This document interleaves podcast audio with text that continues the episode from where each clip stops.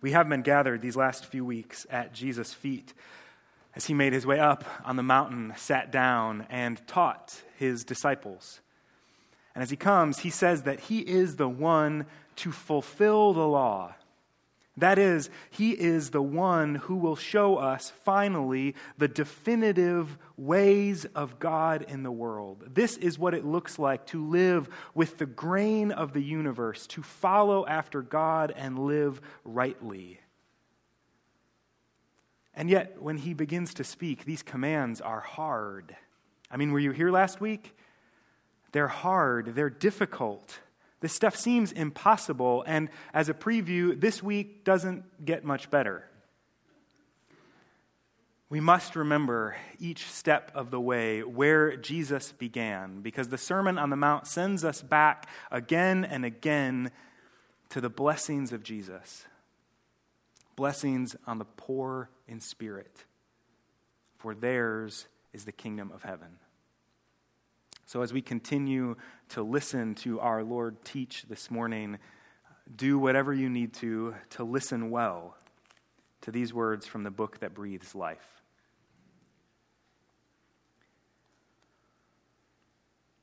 Again, you've heard that it was said to those of ancient times, You shall not swear falsely, but carry out the vows you've made to the Lord. But I say to you, do not swear at all either by heaven, for it's the throne of God, or by the earth, for it's his footstool, or by Jerusalem, for it's the city of the great king. And do not swear by your head, for you cannot make even one hair white or black. Let your yes mean yes, and your no mean no. Anything more than this comes from the evil one. You've heard that it was said, an eye for an eye and a tooth for a tooth. But I say to you, do not ever try to get even with the evil one. But if anyone strikes you on the right cheek, offer the other cheek as well. And if anyone wants to sue you and take your shirt, give them the coat off your back as well. And if anyone forces you to go one mile, go also the second mile. Give to everyone who begs from you. And do not refuse anyone who wants to borrow from you. You've heard that it was said, You shall love your neighbor and hate your enemy. But I say to you, love your enemy and pray for those who persecute you, so that you may be children of your Father in heaven. For he makes the sun rise on the evil and on the good, and sends rain on the righteous and the unrighteous. For if you just love those who love you, what reward do you have? Do not even the tax collectors do the same? And if you give warm greetings only to your brothers and sisters, what more are you doing than others? Do not even the Gentiles do that? So then, you are going to be a perfectly mature people, just as your heavenly Father is perfectly mature. The word of the Lord. Thanks be to God. Jesus is right back to his, you've heard that it was said, but I say to you, teaching, clarifying and deepening, as he would say, fulfilling all the law. And doing so, he just keeps raising the bar higher and higher and higher for what it means to follow him. There are three more commands we come to this week, and we're going to look at each in turn. There's, there's no oaths or practice truthfulness. The second is no revenge or practice peacemaking. And the third is no hatred or practice love. And then we'll look at what all this has to say to us together. The first command is against oaths. And on the surface, this one seems rather straightforward and probably the simplest of all of them. It doesn't refer to uh, swearing or cursing, it's specifically about the practice of taking and swearing an oath that is invoking some higher power or maybe a threat against yourself or one you love, in order to give greater weight to what you're saying. To prove that what you're about to say is true or that you will follow through on what you're saying by invoking something else. I swear on my mother's grave. So help me God. Something like that. In the Old Testament, the Jews were instructed not to break their vows and to carry out the vows they make in the Lord's name. In other words, if you're going to swear on the name of the Lord, you better do it. And so for them, truthfulness was upheld in the community by the use of oaths. We uphold truthfulness, we practice being truthful by using and keeping the oaths. But Jesus wants us to go a step further and challenge us to really practice truthfulness by not swearing by anything at all, ever. By simply letting our yes mean yes and our no mean no, by speaking simply and plainly, by meaning what we say and saying what we mean. And this is about much more than just honesty. It's not George Washington and his cherry tree, I cannot tell a lie. It's about truthfulness. It's about what we could call integrity. Are you a person who keeps your word when you give it? When you commit to something, can you be trusted to follow through? Or will you flake out if something better comes along? Or bail if you don't feel like it at the last minute? Will you overpromise and then underdeliver, or overcommit and then let all of the balls drop? Let your yes mean yes, Jesus says. Let your no mean no. Let it be that simple. And then he says, anything more than that comes from the evil one. So, what are oaths anyway? Well, oaths are actually kind of silly if you really step back and think about them because we believe for some reason that people who can't be trusted to tell the truth will now, for some reason, speak truthfully just because they've uttered a formula. It's silly, isn't it? To think that someone will necessarily tell the truth in a courtroom, for instance, simply because they have sworn an oath, so help me God. They may not believe in God. They may not think it matters. And who has the power to call down God's judgment even upon themselves anyway?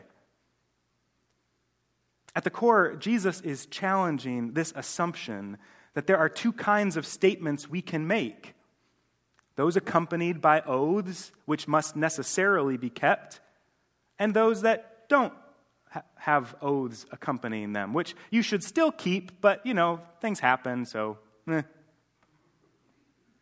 He's challenging and rejecting this split level truth, these two ways of speaking.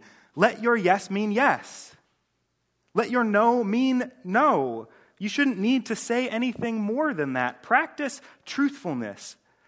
Christians should be able to speak plainly and clearly, simply. And we should prove ourselves to be people of truthfulness so that we don't need to swear by anything to convince the world that we are serious. Frederick Bruner, who wrote a phenomenal commentary on Matthew that I've been using liberally in these few sermons, wrote this. He said, quote, the whole of Christian speech is to be invisibly oath laden, transparently honest. When a Christian says, I'll be there, the Christian will be there. When a Christian says no, the Christian means no. When a Christian joins a group, or enrolls in a course, or accepts an invitation, the Christian fully means what that act entails and is faithfully there. Yes means yes. By obeying this little command, a Christian's whole life is invested with the seriousness of an oath. End quote. Does your yes mean yes? Does your no mean no? Do you follow through? Do you practice truthfulness so thoroughly that there is no doubt in anyone's mind that you will do what you say, that they can trust you? Eliminating oaths may not seem like a big deal at first, but in many ways, our whole civic life revolves around making oaths to one another. In a world where people can't be trusted to tell the truth, Oaths were how we were supposed to show ourselves to be trustworthy. The bar is now raised so much higher, such that all our speech should be taken that seriously. Let your yes mean yes, and your no mean no. Yikes. The second command is even more difficult. It's a command against revenge. There's that Old Testament teaching, an eye for an eye and a tooth for a tooth, which seems a little bloodthirsty at first, but was actually a means of, of restraining and enacting justice in the world.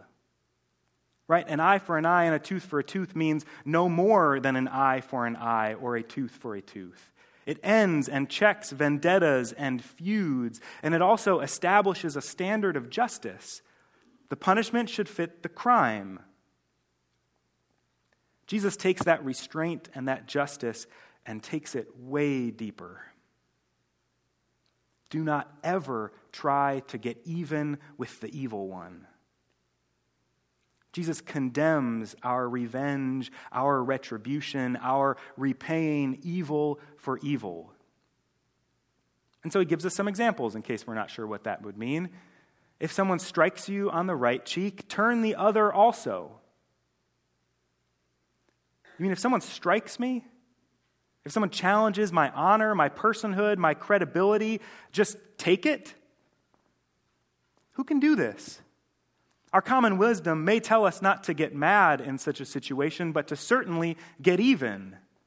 And we can do that usually in two ways by striking back, or my personal favorite, being passive aggressive for a few weeks until they get it. When such things happen, we assume we have only a small set of options. We can fight or we can run away. We can stick up for ourselves or we can run and retreat and just hope that it goes away. But as Jesus tells us to turn the other cheek, he's not asking us to run, to collapse into a heap, to show ourselves to be trampled and allow ourselves to be trampled. He's asking us to reject the dichotomy. It's our lizard brain that tells us those are the only two options to address a threat fight or flight. Jesus asks us to be creative, to find another, to seek peace. In this instance, to stand there, to look them in the eye, and to offer the other cheek. In turning the other cheek to our attacker, we confront them, but not with more violence, which only perpetuates it. Not by dispensing our own judgment and justice, which God alone is to do but we confront them with peace and with ourselves. And what's required to do that is something entirely unnatural. It requires the courage and the poise of faith. And far from weakness, there is great power in this restraint. But who can do this? Who can keep their cool long enough to find another option? Who has the courage to stand there and turn the other cheek, to not fight for what is due us and strike back in injustice? Let alone Jesus' other examples, because he keeps going. If someone sues you and wants to take your shirt, give your cloak as well.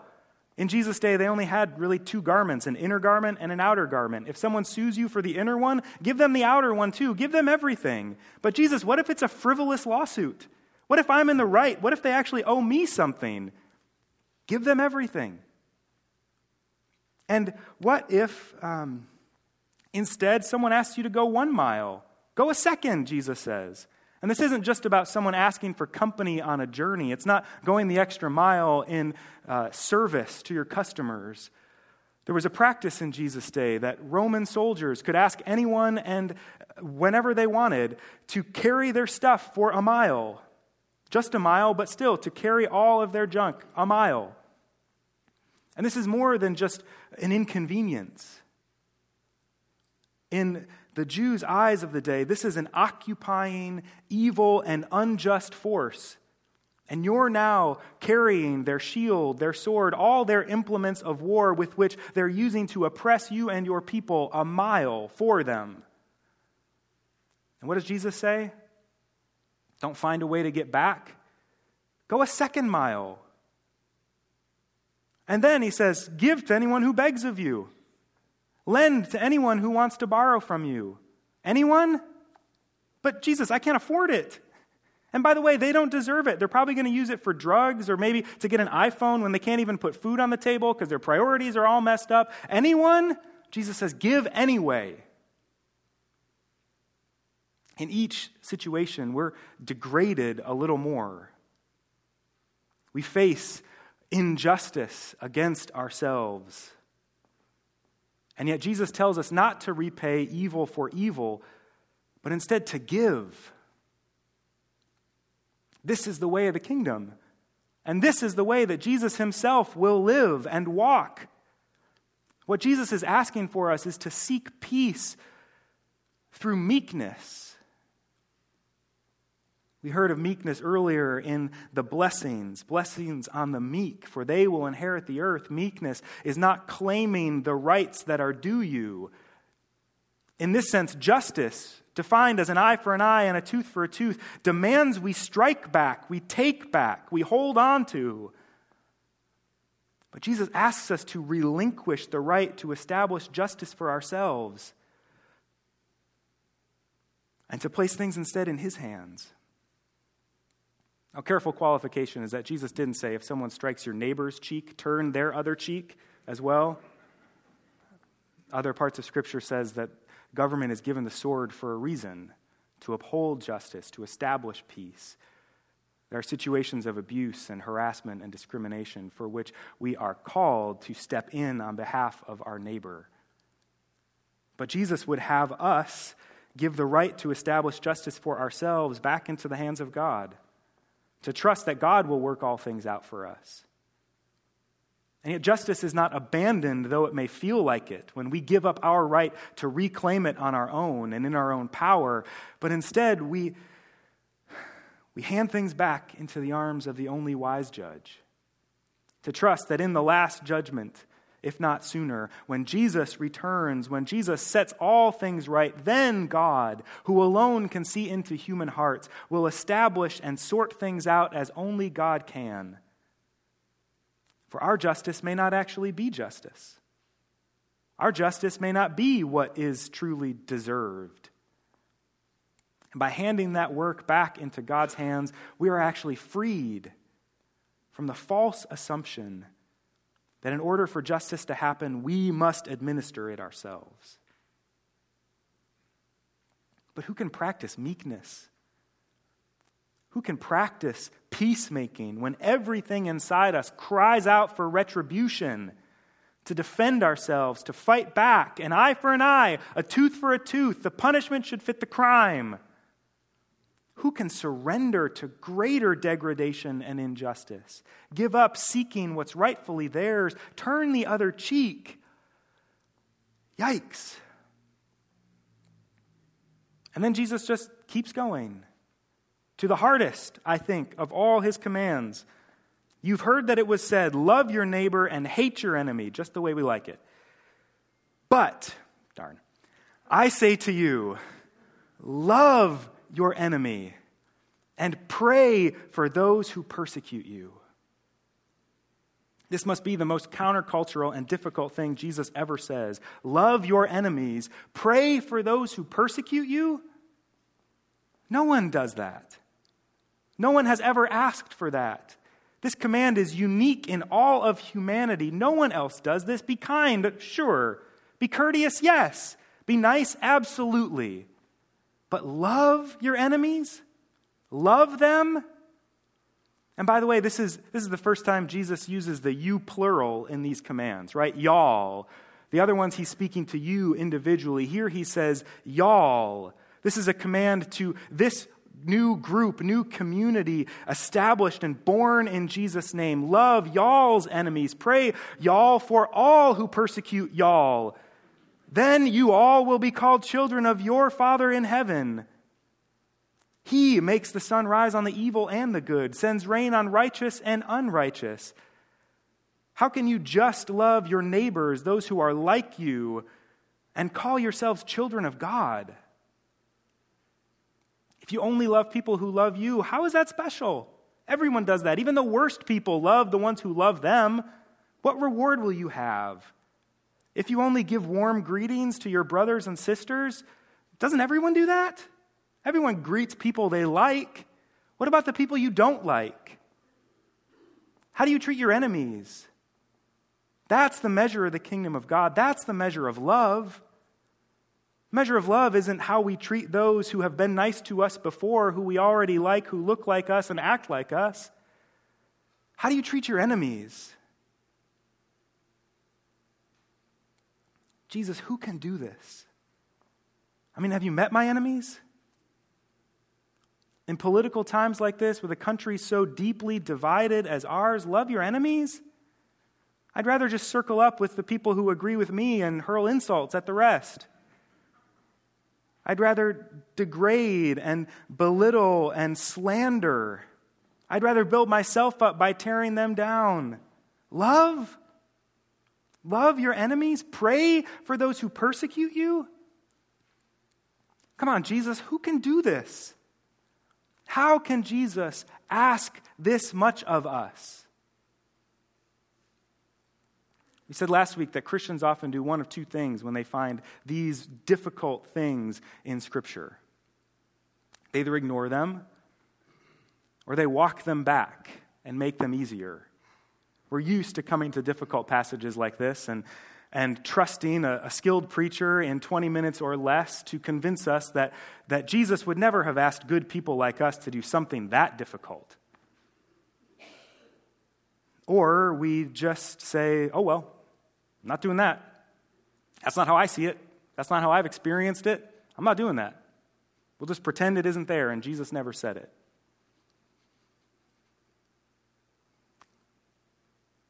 How can Jesus say these things? How can Jesus hold us to this standard? How can Jesus call us to so much?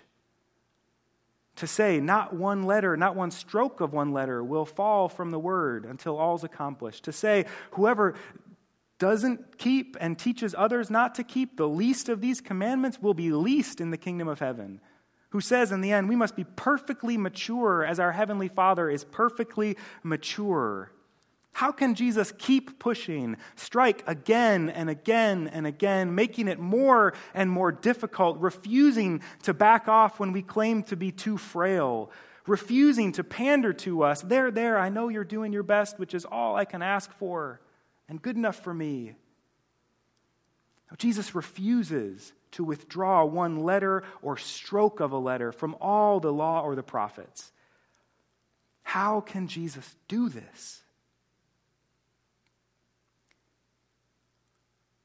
A few chapters later in the Gospel of Matthew, a young man comes to Jesus and says, What must I do to be saved? Jesus says, Well, what does the law say? He says, Well, you know, there's the Ten Commandments. He says, Do those. That's a good start. And he says, I've done all of them since my youth. What more do I need to do? And Jesus looks at him and says, One little thing. Just one little thing. Sell all that you have, give the money to the poor, and then come and follow me. One little thing.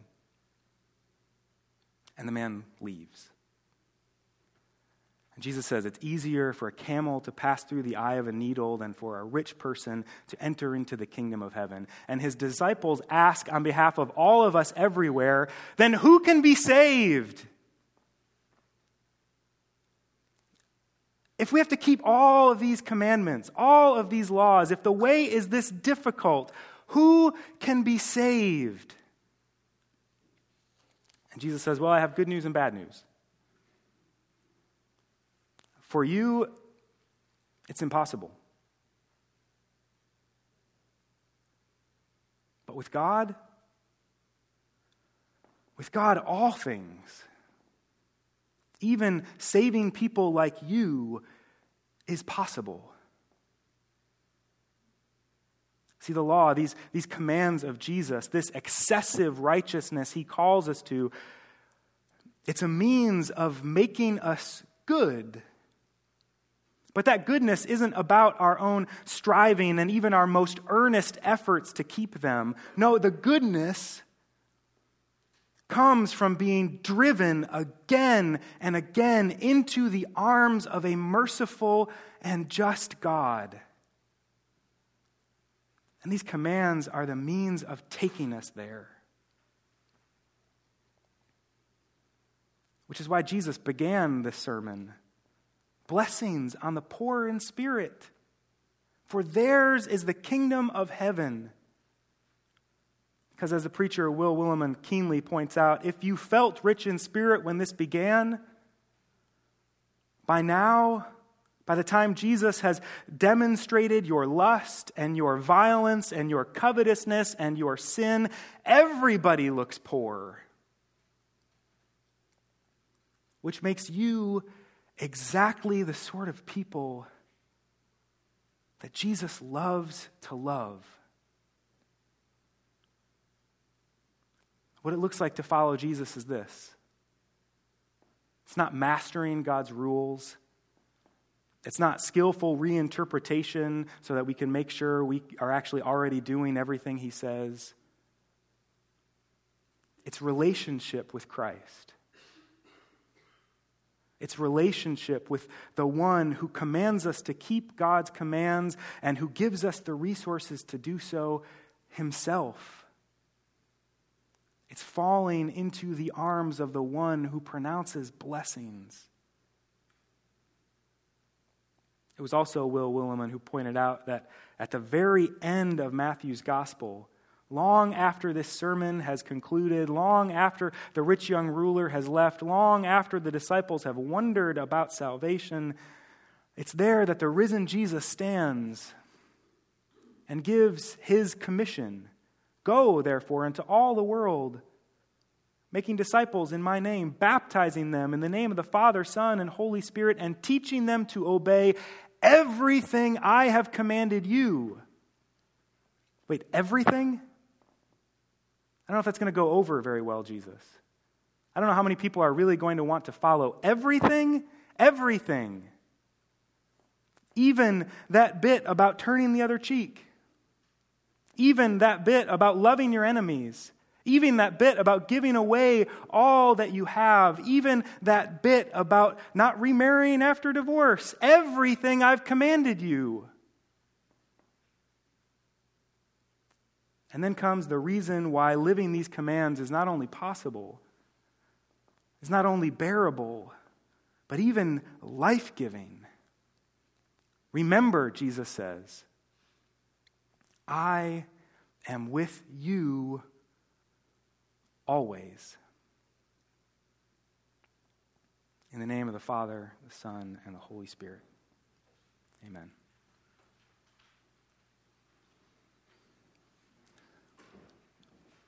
Lord, we return again to your feet to call upon your mercy and your grace. For, Lord, none of us have lived up to these things. None of us have turned wholly to you. So, Lord, we bless you that as we fall at your feet, you stoop down low to pick us up again, to pronounce afresh your blessings over us, to come again to renew us to cleanse us and to raise us to everlasting and abundant life. So, Lord, also pour your Spirit out upon us. Give us the strength, Lord, to keep these commands, to live in truthfulness, to practice peace, to act out of your love. That as we go out from this place, to love and to serve in your name, our eyes may be opened to a world around us that needs to hear these blessings too. That we, Lord, may come to reflect the light of your presence into a world that is just as lost and broken as we are. So come, Lord Jesus. It's in your name that we pray. Amen.